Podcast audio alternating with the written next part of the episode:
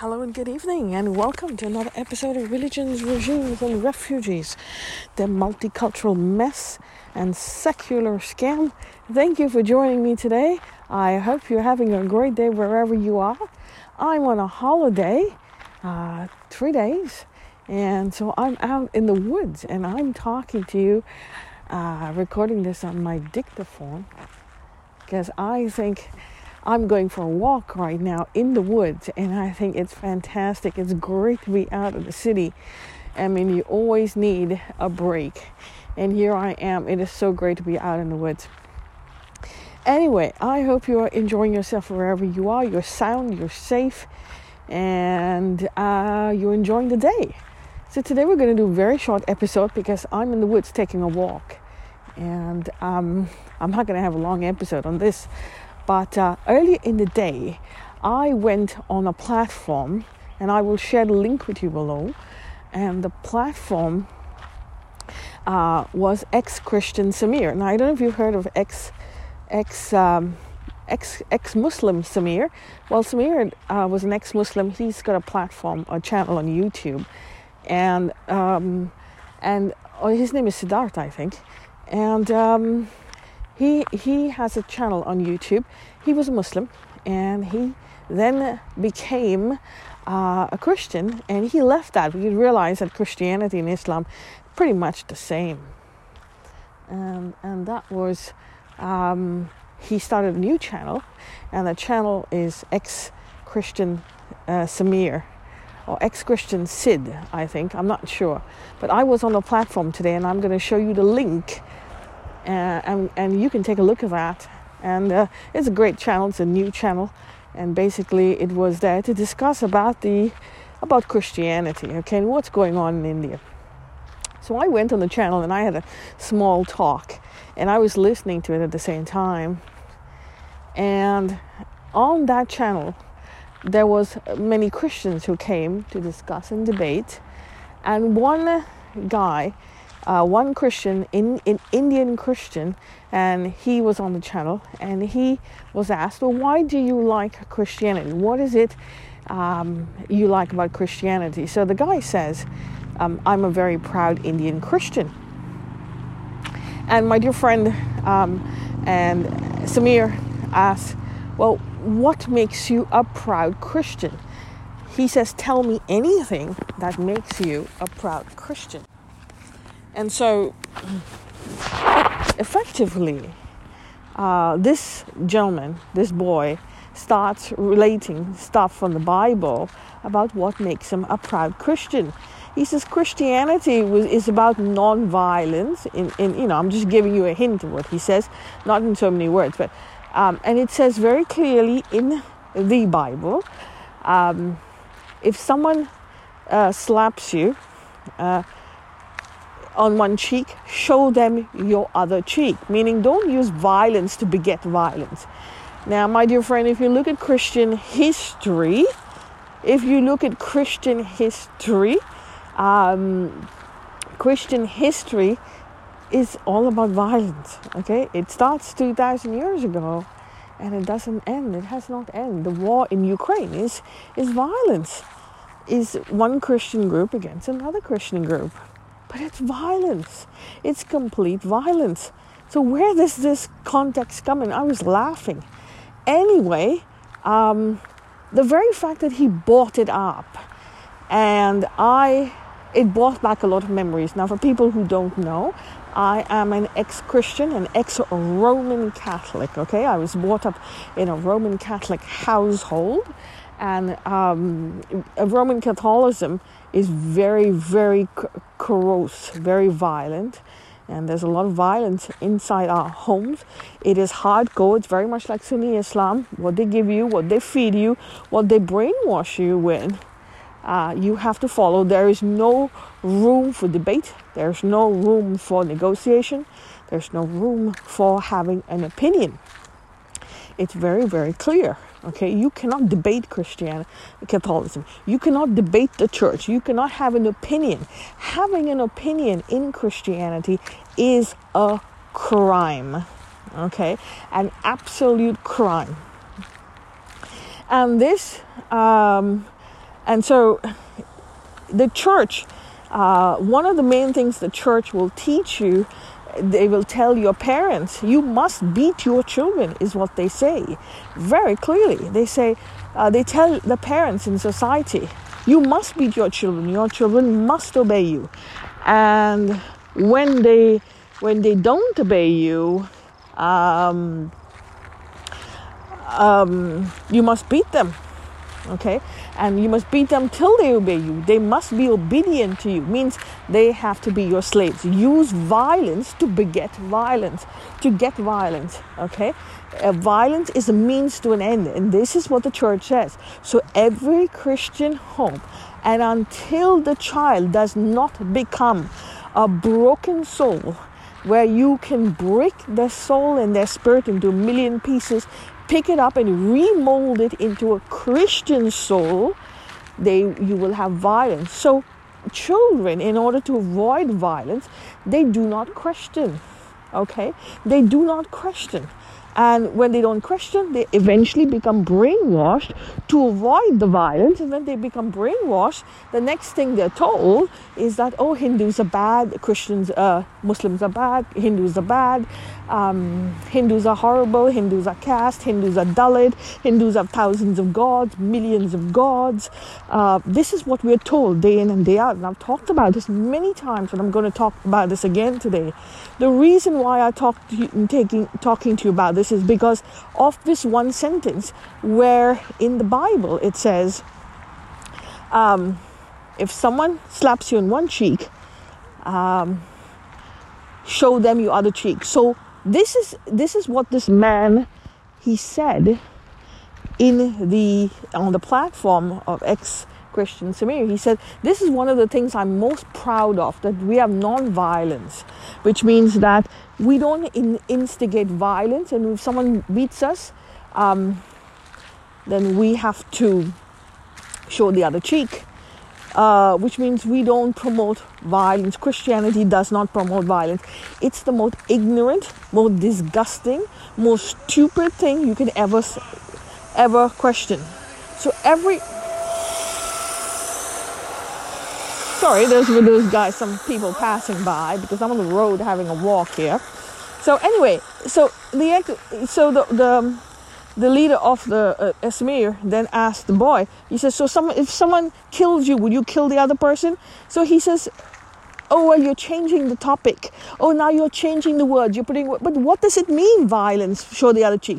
Show the other cheek could be anything. Could be if someone rapes you, you have to let them rape you. You should not retaliate. If someone kills you, you should not retaliate. If someone, so it could go very far. I mean, this is one line that that can be interpreted in many ways. It is the most ignorant, most stupid, and most violent, uh, most most disgusting of rhetorics or ideology. And to say that I'm proud of this, you're proud of this line in the Bible, you should be ashamed of yourself. For the simple reason is that this is the line that the priest show you when you're growing up. So they tell your parents or they tell you, see, no violence. You you should not return. God says with someone. Um, slaps you on one cheek, you should show the other cheek. That means they are allowed to beat you. This is the line that the priest and the church and its missionaries and its nuns uh, use to promote violence. That means they, they use violence on children to beat them, to abuse them, to hurt them, to break their spirit. And then say, see, the Bible says you must not retaliate. This is the one single sentence that gives them authority for uh, abuse, child abuse, um, um, you know, human abuse, pedophilia, and this is why the church is sunk in pedophilia. The Roman Catholic Church and many old denominations of the church are pedophilic institutions. We all know that. They are pedophilia across the board. Uh, the Vatican is the most pedophile of pedophile institutions on the planet. And this is this one sentence that covers them up because it says you know, well, if you ha- if someone beats you on one cheek, slaps you on one cheek, show them the other cheek. That means you cannot retaliate. And this is the one sentence that I, when I was young, I used to say, I believe in anything, but I will not believe in this sentence. If someone beats me, I will, I will beat you 10 times back. I will slap you 10 times back. You dare not touch me.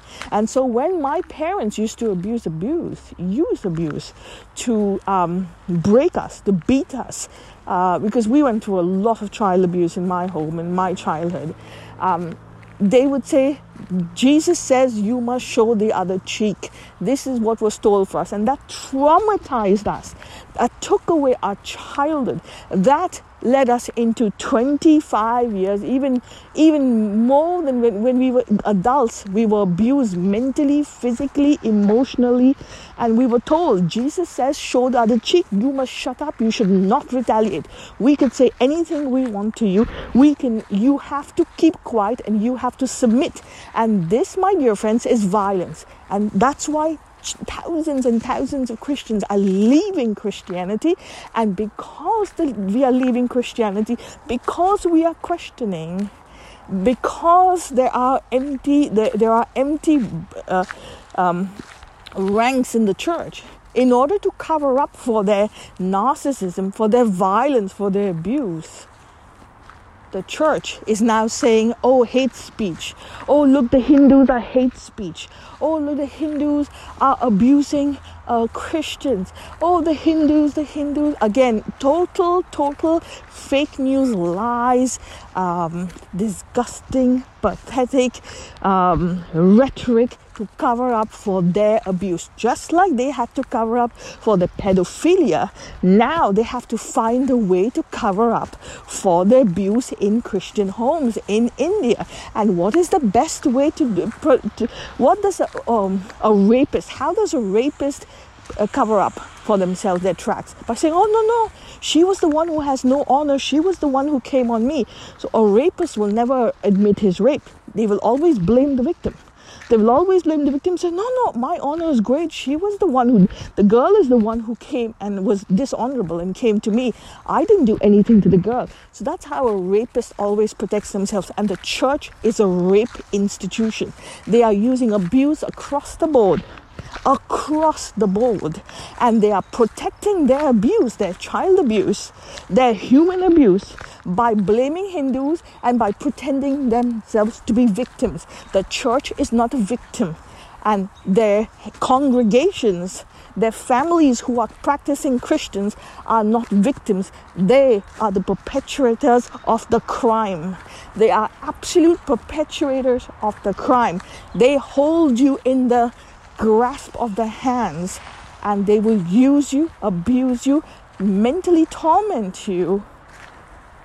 And once they do that, they will change, brainwash you, and use you as the mob against Hindus to pretend that they are victims. But the victimhood starts at home, the abuse starts at home. And this one sentence that says, I, if someone slaps you, you must show your other cheek is the one that is causing the problem, is the one that's camouflaging the problem, is the one that's giving them the right to abuse children. And there is nothing to be proud of. This is the most disgusting and idiotic, ignorant line ever existed. It's disgusting. To say that you're proud of this line is most disgusting. It is the line that has covered up for 2,000 years of war, vict- uh, war, genocide, abuse in our homes, which leads to the abuse on our streets. So they keep pointing fingers at others and pretending to be, oh, uh, saints. But in reality, they are the they are the abusers in their homes. The violence in our homes continues the violence in our streets and our borders the violence starts at home. The violence does not start in the street. It's our currents that form the waves. It is not the waves that form the currents. And that is very, very important to understand, my friends. Uh, Google it and you will see. Type, the Bible says, if someone slaps you on one cheek, show them the other cheek. And this is something that is very important to understand. The church goes all across the place proselytizing for this. And this proselytation, proselytization is is is done by pro- promoting uh, stanzas or lines in the Bible, like the one I just talked about. It is very important to understand this line. It is very important to tell uh, your people, tell your families that the church is coming around talking about this line to you. That this line is is is is about uh, peace and not about violence. In rea- in reality, they are the ones who are the most violent of violent people. They lie to you, and on top of that, once they're in your homes, once they're in your minds, once they occupy rent free space in your minds, then they will come and they will start brainwashing you, brainwashing you with a narrative, brainwashing you.